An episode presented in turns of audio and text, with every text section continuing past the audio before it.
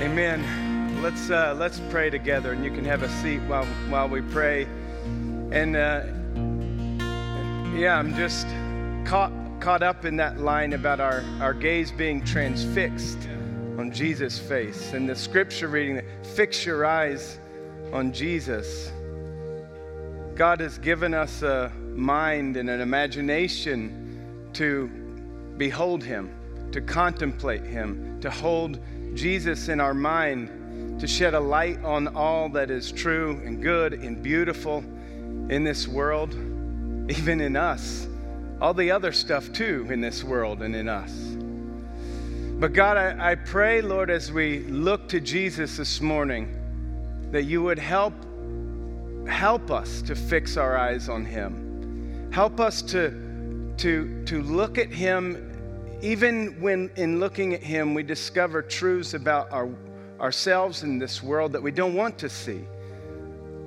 But, but show us today, I pray, as we turn to your word, show us that, that, that what we are looking at, what we are beholding, is love incarnate, the infinite love of God made flesh, who died for us, who laid down his life for us, to show us not only what it meant for him to be God, but what it means for us to be human as the true image of God. So I pray, Lord, that as we lift up Christ, that you would draw all people to him, as your word says. Glorify him today, as the psalmist says, not to us, O Lord, not to us, but to your name give glory. In the name of Jesus. Amen. Amen. All right. Well, today in our uh, in our series through the Gospel of Luke, we are going to enter into a story about a mistaken identity. Mistaken identity. A person's identity can be, can be mistaken in a lot of ways. The obvious example would be lookalikes or doppelgangers, as they're called. Uh, this happens a lot of time uh, be- between me and Sam. When people look at me from the back, they, they think for sure, well, I don't know why you're laughing, because we, we're the same height. So, but that's not the only way. Uh, it, it, can happen when you mistake someone's identity uh, because of a role that you think that they have and maybe expectations associated with the role. I like to remind my brother of this. Um, this has actually happened on three occasions when my brother has been visiting here at Crossroads.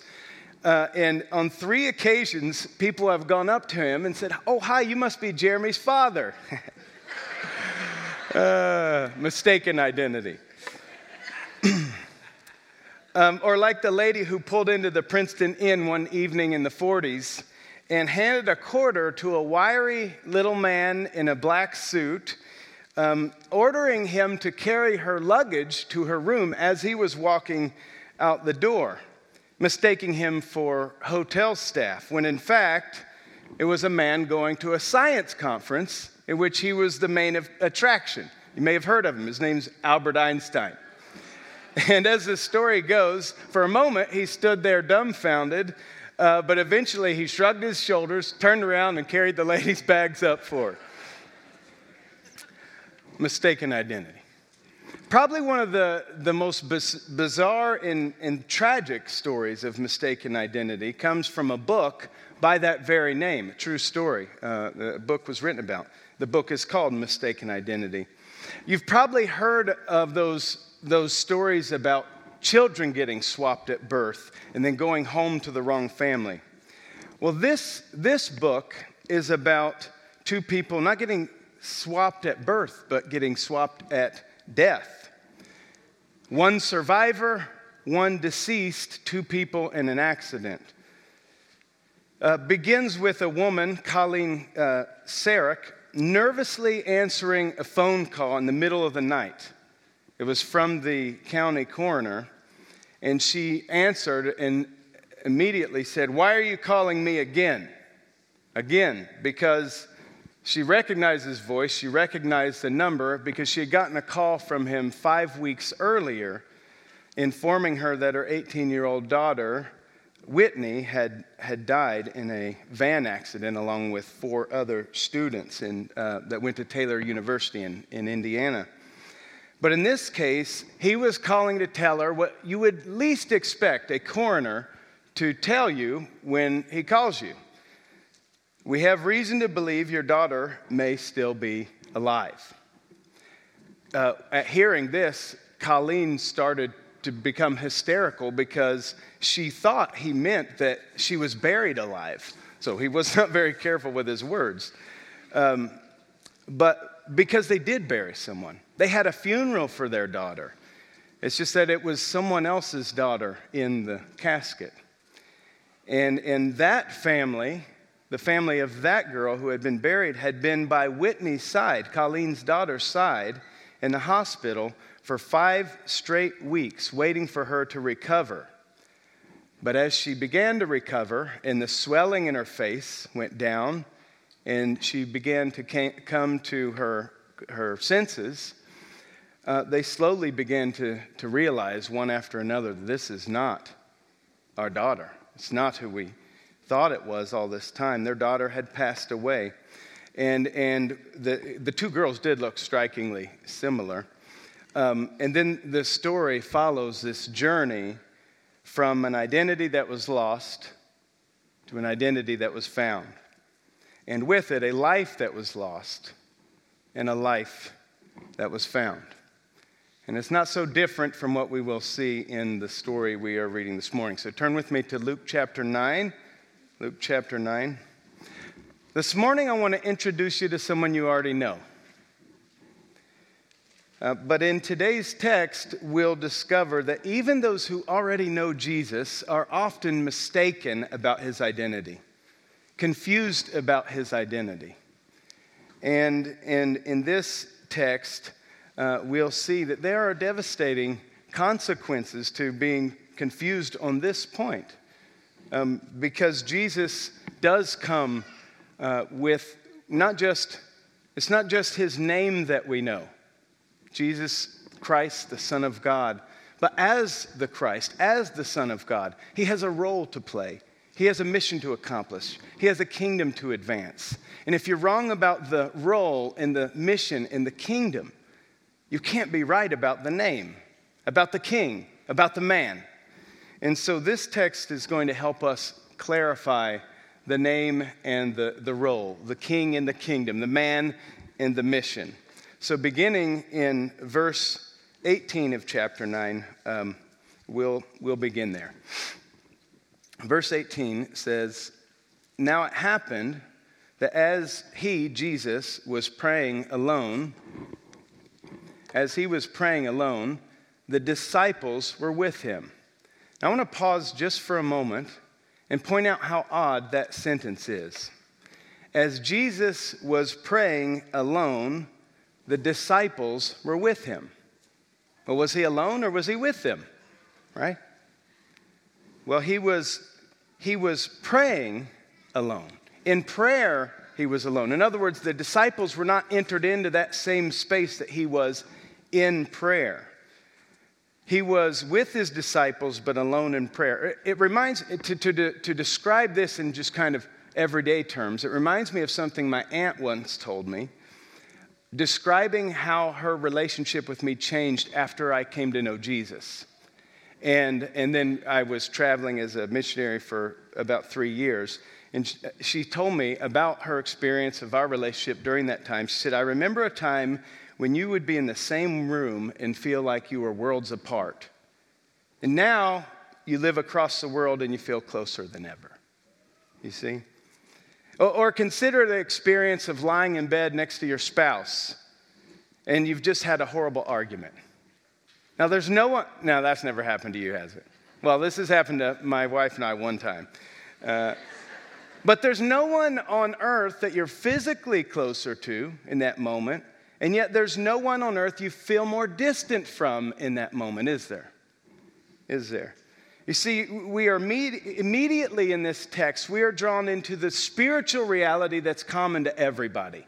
This is not just some category over here of spiritual experience. This is common to everyday life. We know because we're spiritual creatures. And we know there are infinite distances between us, no matter how close we are, when, when there is sin or hostility or enmity between us and another person.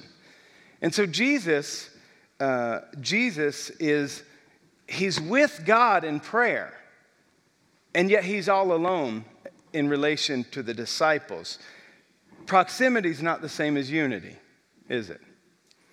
And, and, and it speaks to the, the fact of, of the human experience in a fallen world that people are separated from God apart from Jesus. And even when Jesus came before sending the Spirit to bring us into that spiritual union with God, even Jesus' own experience was one of alienation feeling apart, which is why he was always running to prayer. In chapter 5, we're told that as the crowds pressed in on him, he went to desolate places to pray. He was, he was surrounded by, by crowds of people, fans and disciples, but he was all alone in a, in a real sense. And so, and so, uh, verse 18 introduces this kind of this reality that, that we will continue with. And, and, it, and it leads to the question that he asks in the second half of the verse of 18. Because there's a real sense that if you're not, if you're not united with someone, you can't, you, you don't, one of the reasons you might not be is because you don't know who they really are right? no one can be intimate with you if you haven't, if they don't know you, right? If they don't know who you truly are. And, and that's why being authentic is so important because you can't have intimacy apart from authenticity and being honest about yourself. And so here he is praying alone with his disciples. Second half of the verse, he says, Who do the crowds say that I am? Who do the crowds say that I am? And they answered, John the Baptist, but others say Elijah, and others that one of the prophets of old has risen. Then he said, Well, what about you? Who do you say that I am? And Peter answered, You are the Christ of God. Now, there it is.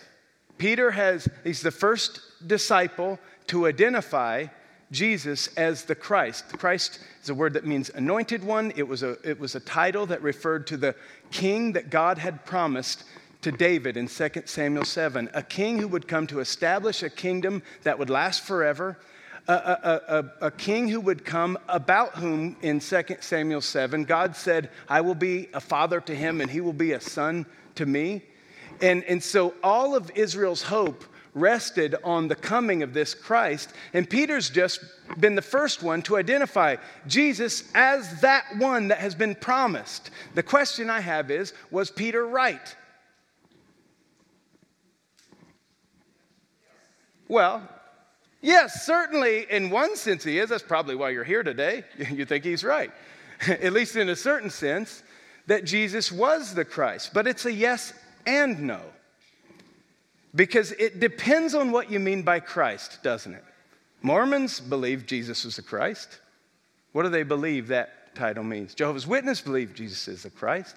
A lot of people believe that Jesus is the Christ, but what exactly does that title mean? What, what does that role uh, imply? You see, there's another way a, a person's identity can be mistaken, where you can be actually right about the role that the person inhabits or the title they have, but wrong about what that role entails, what that, that title entails, and, and the job description that goes with the role. And so Peter assumes that Christ, yes, that he's the one that God promised David, 2 Samuel 7. But what he thought that meant was that Jesus was the one who was going to secure Israel's borders and reestablish Israel's sovereignty as a as a political kingdom. Basically, he was going to do exactly what David did. That's what David did. And so, you know, you could see, even when Jesus was entering into Jerusalem, you could understand the cheers of the people. Blessed is he who comes in the name of the Lord, the son of David. And he was a descendant of David. But they had in mind that paradigm of what the kingdom was about, what the mission, that, that what his mission was going to be about. The problem is, That is not what it was about. It was much bigger than that. And so Peter was right about the man, he was wrong about the mission. He was right about the king, he was wrong about the kingdom. And, and that becomes clear. So it's something like uh, the subtext of this is, is something that, like this. Uh, you remember this from Princess Bride? You keep using that word. I do not think it means what you think it means. That's what Jesus said to him. No, he didn't really. But, uh, but let's, let's continue. Verse 21. So he's, stri- and so, and that, because he doesn't know, and I'll, I'll explain why we know Peter didn't understand what he was saying in a minute. But, but because Jesus knows that although they've identified him rightly as the Christ, Peter has, but they don't know what that title means anymore, it's for that reason the very next command, which would otherwise be surprising, comes. He strictly charged and commanded them to tell no one. They're not ready to go spread this news because they, they would be misinforming everyone. They, they don't know exactly what it means. Saying, The Son of Man, here's the job description. Okay, yes, I am the Christ, and this is the first time he says a word about dying, about the cross, about anything. Just now, it's at this point. And it says, Don't tell anyone. And then he says, verse 22 The Son of Man must suffer many things and be rejected by the elders and chief priests and scribes and be killed, and on the third day be raised, which Peter has no category for that last little clause. And on the third day be raised. What on earth does that mean? All he's thinking about at this point is what Jesus said just before that. The Son of Man is going to be rejected, is going to be turned over to the chief priests, elders, scribes, the religious leaders, and he's going to be killed, referring to himself. That's the job description of the Christ that Jesus has in mind. And we know from Mark and Matthew's account of this story that it's at this point Jesus, uh, Peter takes Jesus and pulls him aside and says, I think you picked up the wrong job description at the job fair, okay? it says that it says actually that Peter rebuked Jesus and said, May this never be. And Jesus, in response, rebukes Peter and ones up him, his rebuke. He says, Get behind me, Satan. You are not setting your mind on the things of God, but on the things of men. So, was Peter right when he said Christ? No. He, can, he couldn't be right and then in the, next, in the next few verses be called the worst thing anybody could possibly be called, especially by the creator of the universe, Satan, you know? And so, and so Peter had to reframe everything around this new reality. Um, and and, and, and, and you, you can understand Peter's reluctance to accept this fate because he knows that what, whatever else it means for Jesus to be the Christ, his fate is going to be bound up in the fate of God's people, of the people of Israel. And so, and so he's anticipating if this is going to happen to you, what's going to happen to me? And Jesus wastes no time confirming his worst fears. He seems to, at least. Verse 23 And he said to them all, If anyone would come after me, let him deny himself and take up his cross daily and follow me. For would save his life will lose it, but whoever loses his life for my sake will save it. For what does it profit a man if he gains the whole world and loses or forfeits himself. For whoever is ashamed of me and of my words, of him the Son of Man will be ashamed when he comes in his glory, in the glory of the Father and of the holy angels. But I tell you truly, there are some standing here who will not taste death until they see the kingdom of God. Now, at this point, you, can under, you could understand if the disciples are thinking, I'm out of here, you know, this is not what I signed up for. What I saw was a bunch of people getting healed. I saw even people get raised from the dead. I saw the feeding of the 5,000. I saw this calming of the storm. I saw glory and power, and I was all good when you were doing that. But now you're talking about the very opposite. You're talking about being executed on a, a Roman torture device that's intended to be a, a public humiliation, not only a public humiliation, but ultimately an excruciating death. I'm out of here. So it's the disciples are getting cold feet, you could say. In the very next uh, paragraph, and we'll end after this, is intended, I think, for God Himself to step in into this experience of doubt and dread and to confirm that, yes, this is the Christ, this is His fate, and this is your future. Don't lose faith. That's why the transfiguration, as it's called in this next paragraph, always follows this story in, in the Matthew, Mark, and Luke. So, verse 28 says this, last paragraph. Now, about eight days after these things, he took with him Peter and John and James and went up on the mountain to pray. And as he was praying, the appearance of his face was altered, and his clothing became dazzling white. And behold, two men were talking with him Moses and Elijah, who appeared in glory and spoke of his the Greek word here is not departure, which is what my Bible says. Whatever your Bible says, it should have a little footnote to tell you what it actually says. Spoke of his exodus, which was about to be, uh, uh, which, which was necessary to be fulfilled at Jerusalem. So, Moses and Elijah, get the imagery. Matthew says this is a vision, okay? So here they are witnessing this vision, they see Moses and Elijah, and Moses and Elijah more or less represent the Old Testament scriptures, the law, the law of Moses, and the prophets. Elijah, big head prophet, ascended to heaven before dying. He, there were prophecies about him returning before the kingdom of God comes. And so here it is.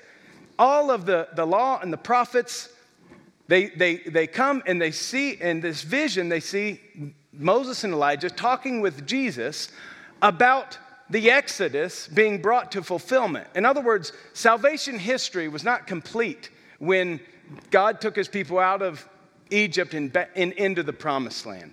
There is a greater exodus that is going to be fulfilled in Jesus. And it was necessary for him to, to come and fulfill it in precisely the way he was going to fulfill it being handed over, killed, and on the third day being raised. And so, um, verse 32 Now Peter and those who were with him were heavy with sleep. But when they became fully awake, they saw his glory and the two men who stood with him. And as the men were parting from him, Peter said to Jesus, Master, it is good that we are here. Let us make three tents one for you, one for Moses, one for Elijah. Not knowing what he said, mistaken identity. he, he doesn't want to leave this moment, and you could understand why. I mean, he's standing in the glory of God, you know, seeing this amazing vision. And then, verse 34, as he was saying, just as he was saying, let's not leave this moment, um, as he was saying these things, a cloud came and overshadowed them. Remember, Jesus is essentially glowing at this point, right? His face was transfigured. Matthew says his, his garments became dazzling white, whiter than anyone could bleach them. And so the, visualize it. The cloud comes over. Now it's overcast, like it is in Washington every day of my life. And what, what's happening visually in that moment? The glowing one is highlighted, right? And the, the others disappear. It says um, that the cloud overshadowed them, and they were afraid as they entered the cloud. And a voice came out of the cloud saying, this is my son, the chosen one. Listen to him.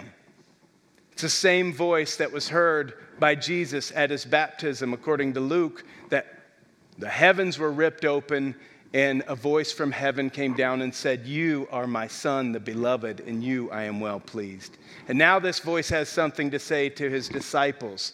This is the chosen one. Listen to him. In other words, don't listen to Moses and Elijah to understand Jesus. Listen to Jesus to understand Moses and Elijah, right? You can't, you, if you think that, that it's like what Jesus said to the Pharisees in the Gospel of John. He said, You search the scriptures because you think in them you find eternal life, but it is they that bear witness about me. So if the scriptures are not bearing witness about Jesus, you are not reading them right. Okay? Mistaken identity.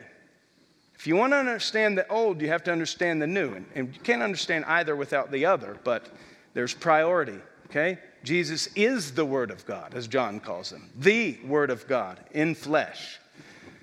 And so, verse 36, last, last verse. And when the voice had spoken, Jesus was found alone. Jesus was found alone. And they kept silent and told no one in those days anything of what they had seen. This is the Word of God. So, you can, you can see what I mean, right? That, that you can know Jesus and still be confused about his true identity. And for Peter, he was right about the man, wrong about the mission, right about the king, wrong about the kingdom. In both, in both senses, it's in light of the cross. It's the cross that he couldn't reconcile with the kingdom, right? But for us, and, and there, that, that's probably true for us. There are probably always going to be levels of confusion for us in the same way as it was for Peter. But it, it's not just that, it's not really the same kind of confusion because we know from, we have the advantage of hindsight. You know, we read the cross through the Easter lens, and we should, we must. But, but I want to address this morning confusion that this text, I think, bring, sheds a light on, not about the kingdom of God or the mission of God in light of the cross, but the character of God in light of the cross. Because it does raise questions about God's character. And there are plenty of confusions about God's character in light of the cross. For example, Christopher Hitchens, famous atheist who recently, uh, somewhat recently died, in his book, God is Not Great, he says, Once again, we have a father demonstrating love by subjecting a son to death by torture. But this time, the father is not trying to impress God. He is God, and he's trying to impress humans. Richard Dawkins, famous, the most famous atheist, likely, said says this in his book, The God Delusion New Testament theology adds a new injustice, topped off by a new sadomasochism. God incarnated himself as a man, Jesus, in order that he should be tortured and executed in atonement for the hereditary sin of Adam. It is, when you think about it, remarkable that a religion should adopt an instrument of torture and execution as its sacred symbol, often worn around the neck a cross. The thing that bothers me most about those statements is not that atheists are misunderstanding the character of God in light of the cross. What bothers me is that their description about the meaning of Jesus' death sounds eerily similar to many Christians I've heard articulate the meaning of Jesus' death. And it should raise questions about the character of God if that description describes what you read when you read the gospel. And so this morning, may feel a little bit different because I really just want to, st- to, to, to, to address an issue that I don't know how much application there will be for you, except that perhaps if you are confused in the way that these guys are confused, if you do understand the deception and the confusion, my prayer and my hope is that you will walk out of here with the blinders off your eyes as Paul talks about in 2 Corinthians that the, uh, the, the minds of unbelievers are blinded from seeing the light of the glory of the gospel of Jesus Christ, who is the image of God. I want you to behold his glory this morning. I want you to see his beauty in the pure and perfect and infinite love of God the Father, not just the Son, but God the Father, God the Son, and God the Holy Spirit. So there's three there's three movements, okay, that we're going to work through. Because these are, the, these are the issues that raise questions about the character of God. How do, we, how do we talk about a loving God in a world full of death? In a world where we're all going to die. right? So, we're going to talk about death and the necessity of death in a fallen world. We're going to talk about love and the relationship between death and love. They are surprisingly related in ways I think that will become self evident. And then how the cross reconciles both, okay? So, first, death. Death. The Lord commanded the man. So, where's death come from, first of all? Okay? Yes, well, Genesis. It comes from, yes, Genesis. You could say that. The Lord commanded the man, saying, You may surely eat of every tree of the garden, but of the tree of the knowledge of good and evil. It's not the tree of knowledge, it's the tree of the knowledge of good and evil. The day you eat of that tree, you shall, uh, or you shall not eat of uh, the tree of the knowledge of good and evil. For in the day that you eat of it, you shall surely die. Okay, why this tree is the big question, right? We've talked about this before, but it's worth revisiting over and over. Unfortunately, when it comes to texts like Genesis 3, people get so hung up over the debate is this literal, is this figurative? Is this symbolic? Is it, that they, they fail to actually consider either way, what's the meaning? Right?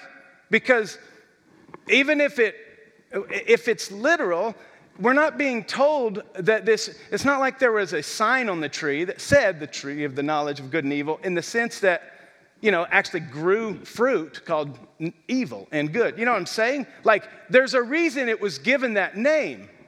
So, what is the meaning of the name? That's the question. Because that's all important in understanding death. Because what kind of knowledge is good and evil? In a world where God has already declared everything is good, Genesis 1, that's the refrain of Genesis 1. God saw all that he had made, and behold, it was very good. That's the conclusion. But after everything he made, it was good. He saw that he made it. It was good. It was good. It was good. And then finally creates human beings in his image, and it's very good. So, what, what kind of knowledge is he talking about? He's not talking about factual knowledge, informational knowledge. He's talking about judgment type knowledge. To, to know good and evil is to determine what is good and determine what's evil. So there's a simple way of understanding this, okay? You may understand that our government is based on a separation of powers. The idea is people are too corrupt to have absolute power. Amen. Hallelujah. Right? And so uh, the, our founding fathers of this country put together a constitution that would separate the powers of government so that there would be checks and balances and there couldn't be any one person or office that had absolute power. And so there's three branches of a government legislative branch, judicial branch, and, and executive branch. There's lawmakers, there's judges, and then there's the president. Right? You follow me? Okay. So if you want to understand what the tree of the knowledge of good and evil was, it was a separation of powers. God was putting a limit on the kind of power human beings were supposed to have. Namely, we were given dominion, okay? We were given dominion, the end of Genesis chapter 1. We are created in his image, given dominion over all living creatures. So we were given a kind of executive power.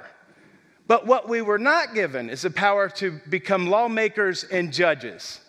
That's what the knowledge of good and evil is all about. So, Judicial power, who is that? God has it. Creation, He created the world and judged and pronounced the verdict. It's all very good. There was no objective evil in the world as God created it. Where did evil come from? He had legislative power. The Lord commanded them, You shall not eat of the tree of the knowledge of good and evil. What I'm saying is that what, that what does that mean? It means you shall not become lawmakers and judges. Don't try to become me which is precisely the temptation of the serpent, isn't it? God knows if you eat of the tree of the knowledge of good and evil, you will be like God, knowing good and evil.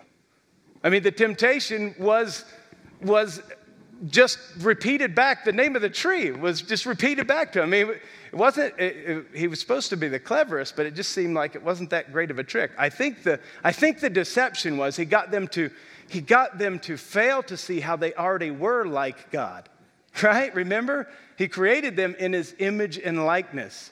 And Satan is saying, well, you can become like God. And they forgot they already were. They, they forgot they already were by living under his command and under his judgment, a very good judgment in the beginning. And so gave us dominion over all things. And, and here, why, why is it so important that humans not be the ones who define what is good and evil?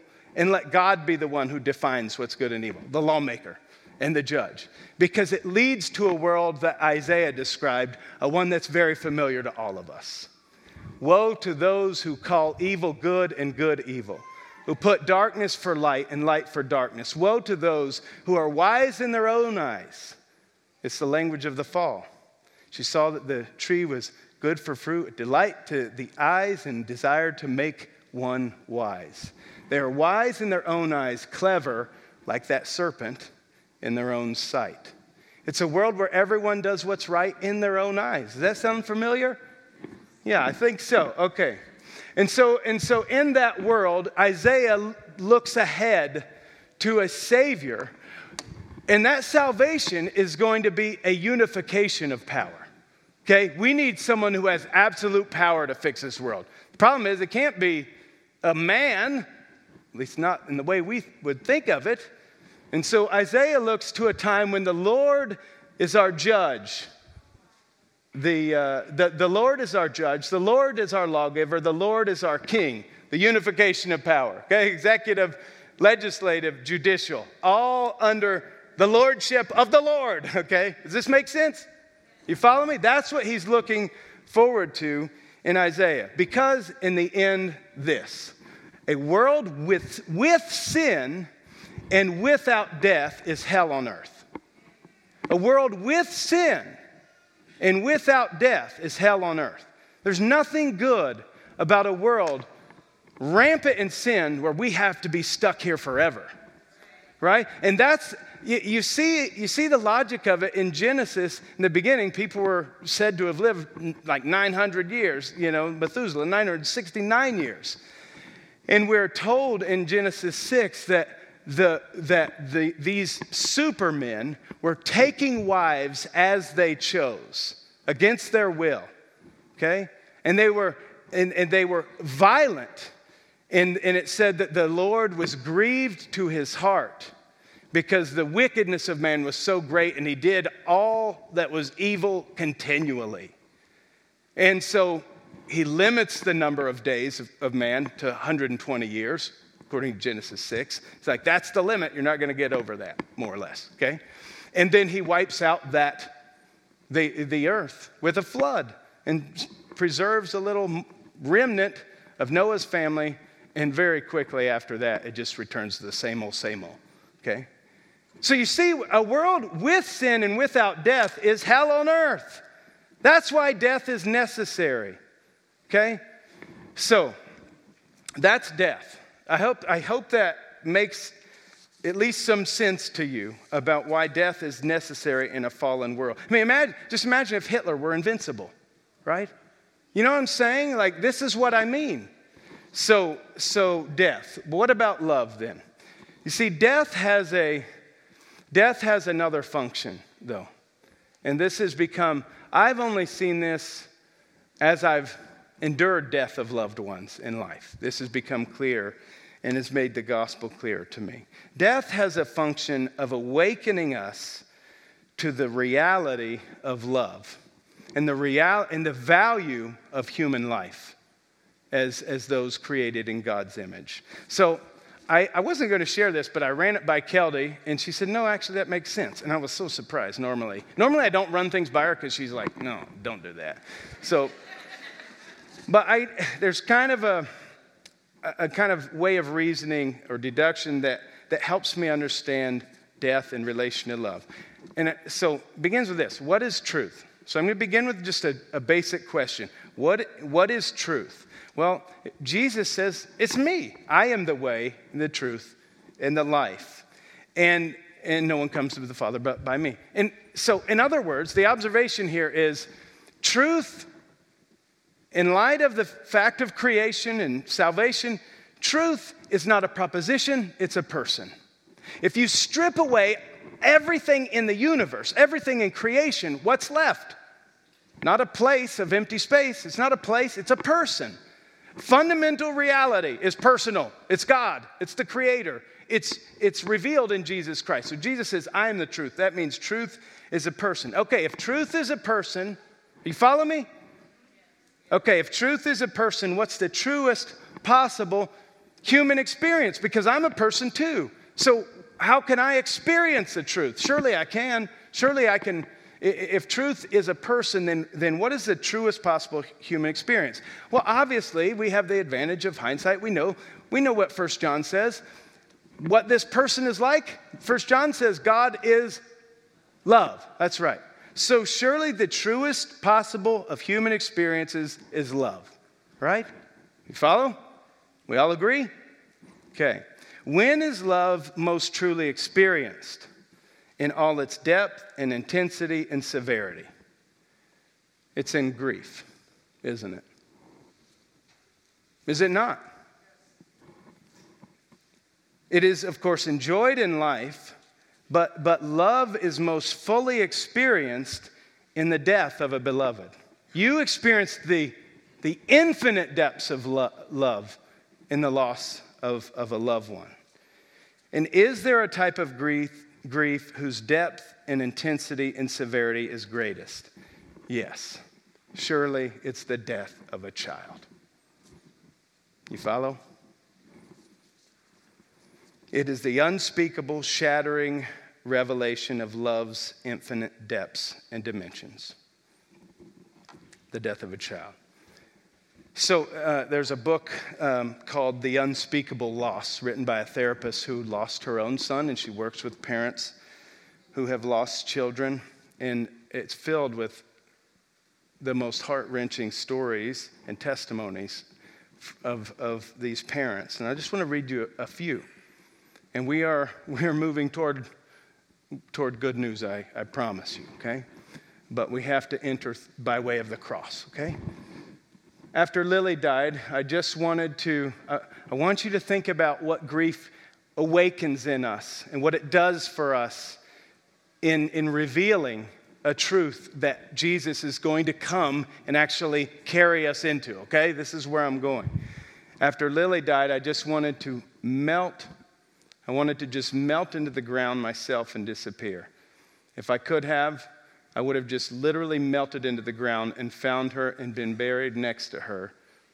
That's how much I just wanted to be with Lily. I did not want to have to survive without her. In the last month, I have been trying not to go under. I have been so close to going under. He and I were like one. When he died, I died. I wanted to die to be with him. And this is something I wrote after Kelly and I had a miscarriage uh, with our second son, Cadence. Reflecting on it, I wrote this Grief is nothing other than the sharp edge of love. And it is the severing wound left by this edge that exposes the depths of both love and the beloved as they truly are the image of God. That's why it goes so deep. It's as though something divine itself. I'm not saying humans are divine, but it goes as deep as God goes, which is forever. Indeed, nothing reveals the terrible power of, power of love like the reckless desire to forsake all this world affords to dive into the infinite abyss just to remain with one's beloved in death. But death affords no withness. So, what does it profit a man to lose the whole world and also his soul? Love dies, and terribly, life goes on. Now, do you see how death in a fallen world actually awakens us to the reality of love? Now, it awakens us to it in a tragedy, in a story where death is final, and there's nothing, there's nothing good about loving in a world like that. There's nothing good about love. It's, it's no wonder we harden our hearts to people in a world where everyone's going to die. We, it's no wonder we don't allow ourselves be, to become vulnerable and to be close with people. And when we know we're going to have to say goodbye, it's much easier just to, to pursue our self interest, to put, build a cage around our heart, to let no one touch it, to never become vulnerable, never have to love at all. In a world where that's the end of the story. But, beloved, that's not the end of the story. And that's what the cross, that's what the cross is all about. I'm going to skip that. The cross. Okay, so we're coming to our conclusion here. So, how does, first of all, how does God Himself interpret the death of Jesus? He's the one who put death and love into the same reality, into the same event of Jesus. Greater love has no man than this, that he lay down his life for his friends. That's what Jesus, when, when Jesus saw the cross, that's what he was interpreting it as, as love, as the greatest act of love. It's, it's, it's what we heard in the scripture reading. There was, it was not that he was just looking at the cross and looking forward to it. It was for the joy set before him, he endured the cross. There is something that this death was going to accomplish, in other words. Romans 5 8. God has proven his love for us in that while we were sinners, Christ died for us. So, so God himself is the one associating death and love.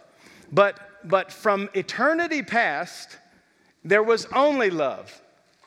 There was no grief in, the, you know, in God's life before creating it. We're the ones who brought grief into the mix. We're the ones who brought grief into the equation of love. Death, death is something that we brought into the, the, the creation of God, the life of God. And, and because of that, like I said in Genesis 6, God became a grieving God. The, the God who is perfect love became a God who, who grieves. Because there is no grief apart from love, is there? Right? Right? And so we're introduced in Genesis 6. This God is grieving over his creation. And when we're told about the one who would be called the Christ in Isaiah 53, this is how he's described. This is the weight of Jesus. This is the weight that Jesus carried around in his person as he saw everyone as someone infinitely loved. There was no rest for his eyes when he walked this earth. He loved everyone like you love your children, or you love your parents, or you love your most loved one. And he knew their fate and he grieved over it like you do, and infinitely more. No wonder he's not always the most, you know, fun guy to be around in the Gospels. Because he was despised and rejected by man, a man of sorrows and acquainted with grief. And as one from whom hid, men hid their faces, he was despised, and we esteemed him not. Surely he has borne our griefs and carried our sorrows. Jesus Christ is God's grief made flesh to die with us so that we can live with Him. It, you, it's the impulse of grief when you lose a loved one to dive into death. You heard it from those mothers, did you not? I would rather just die so I could be with him. I'd rather melt into the ground just so I could be buried with my beloved, right? This is what the gospel embodies. God wanted that too. The thing about God, though, is that he can't be contained by death. When he descends into death, death shatters, not God. Death is, death is no more. But those who are dead are raised with him. That's what it means for him to be Emmanuel, God with us, not just in life. Peter, I'm going to death. I came for that purpose. That's why I've come. You, are worried about a kingdom. It, it, you're worried about this, this very small thing. It's like the house is burning down and you're rearranging the furniture. Don't you see what I'm doing here? It's so much bigger than that. Would you let your heart hope for the, the greatness and the grandness of the gospel? And so that's why in this text that we've even read, you, you hear this, this contrast about Jesus' identity. Jesus introduces himself as the Son of Man when he says that he'll be handed over and killed and on the third day be raised. So who's he talking about, Son of Man? Now, I know it's in Daniel 7, But who's he talking about? Is he talking about himself? Well, obviously he is.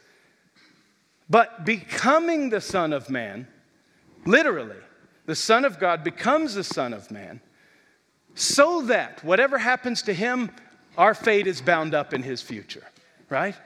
Right? That's why Luke gives in his genealogy, he doesn't stop at Abraham like all the other genealogy. He, keep, he keeps going right to Adam, and then he calls Adam the Son of God. No one else in the Bible has done that because it wouldn't have been true apart from this revelation that Jesus himself, the Son of God, became Son of Man. So when God says, this voice from heaven, at the end of the passage says, a voice from heaven came from the cloud saying, This is my beloved Son. He is talking about Jesus, but he's talking about you too. Because he's not just the Son of God, he's the Son of Man. He is the human representative. He is the new Adam. He came to undo the sin of Adam by becoming obedient unto death, by letting God be judge, lawmaker, and the executive Lord. And now, because he became obedient unto death, even death on a cross, Every knee will bow and every tongue will confess that Jesus Christ is Lord. He unified the powers. He did what Isaiah said he was going to do to the glory of God the Father.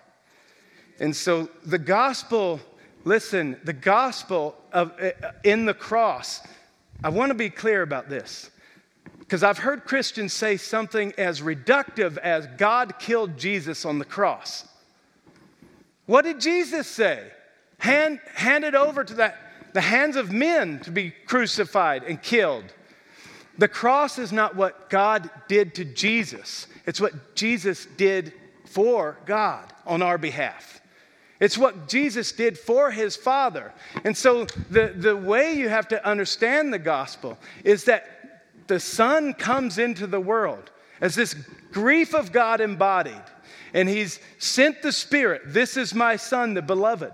He follows the Spirit obediently all the way through this world, all the way to the cross, so that the conclusion of the gospel in, in Luke, at the cross, Jesus offers up not just his Spirit, but all humanity to the Father. When he says, Father, into your hands I commit my spirit. Do you see? He, he was offering all of us to the Father on his behalf. He was, God was getting what God wanted. He came into the abyss, he dove into death so that he could be with us in newness of life. So, this is a story about identity lost and identity found, and with it, life that's lost and life that's found. But it's not like this story I began with. Because in this story, no daughter has to remain dead for someone else's life to be restored, right? Jesus did die for us, but you know what happened, right? You, what happened to him is the same thing that's going to happen to you. That's why he's called in 1 Corinthians 15 the first fruits from the dead. If there's first fruits, there's second fruits coming, and that's you, and that's me. And all humanity is offered back up to God in the cross and in Jesus Christ, God receives us to life. Amen? And so, what, uh, just to, what does it mean then to take up our cross? Right? Because it wasn't just he was saying, I'm going to die. He said, and you need to take up your cross too. It means two things, I think. First of all, you need to understand the cross is not a symbol of self sacrifice. You can get there, and Jesus did say, deny yourself. But understand that the cross is a symbol of guilt guilty, prison, or guilty criminals were punished on crosses. So when Jesus says, take up your cross, what he's saying is, all humanity is guilty of becoming lawmakers and judges. And he's doing, undoing on this tree what Adam did on that, with that first tree. And so the very first thing you need to do if you want a relationship with Jesus is you need to confess that I'm guilty. I have sinned. I've become my own lawmaker and judge and I confess that Jesus is Lord, which means he gets to take the power back. You offer it up willingly. That's the first thing it means. That Jesus alone is, is fit to be lawmaker and judge for my life. And the second thing it means is that I would just say, by implication at least, we have to be prepared for a world where our most beloved people in our lives are going to die. Don't harden your heart toward God when that happens because He is with you in it. He is Emmanuel in death, and because He is Emmanuel, God with us in death, death is not the conclusion of the story. Death doesn't get the final say. And the last enemy to be destroyed, as Paul says, is death. And when that happens, we are all going to be with God in the land of the living. Amen. Let's pray together. Now have the worship team come forward. Father, when we actually look at the basic claims of the gospel,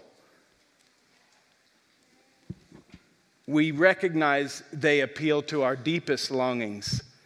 And it hurts to hope for that kind of reunion. It hurts to hope. It, we don't want our, our, our hearts to be that soft that we could hope because what if our hope gets dashed again? I pray that you would breathe new hope into everyone in this room for the otherwise grandiose claims of the gospel that, that God has come with us to be with us in death and put an end to death, and to be with our beloved, to be with our loved ones in death, to put an end to separation, so that there would be one vision that we look forward to, which is reunion. Reunion with you and reunion with all our loved ones in the name of Jesus. Amen. Well, as you go from this place, uh, we'll just put this blessing on you from God's word, 1 John chapter 3. See what kind of love the Father has given us that we should be called children of God. And that is what we are. The reason why the world does not know us is that it did not know him. But, beloved, we are God's children now, and what we will be has not yet appeared. But we know that when he appears, we shall be like him, because we shall see him as he is. As you go this week, may you fix your eyes on Jesus and be transformed according to his likeness, his image, the image that we're all created to embody. Amen. Amen. Go in that grace.